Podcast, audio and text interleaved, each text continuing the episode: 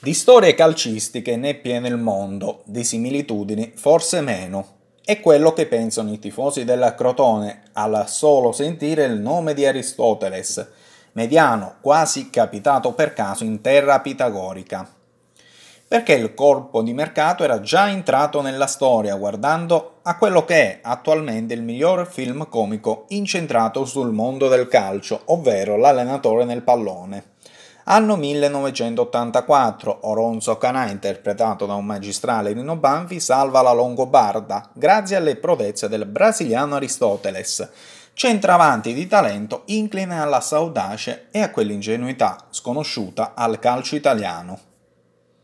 Allora la gag fu un omaggio al bidone per eccellenza, ovvero Danuello, la ponta ala della Pistoiese, comprato dopo una gara praticamente impostato un po' a mo' di truffa ad hoc in Brasile.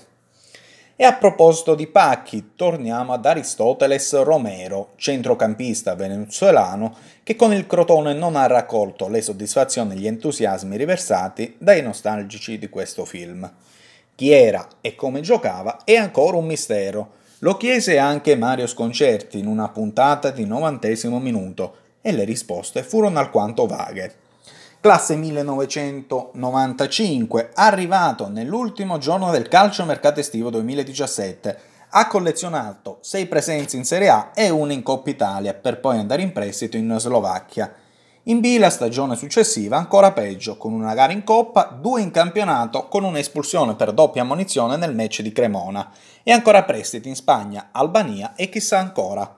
Buona fortuna Aristoteles!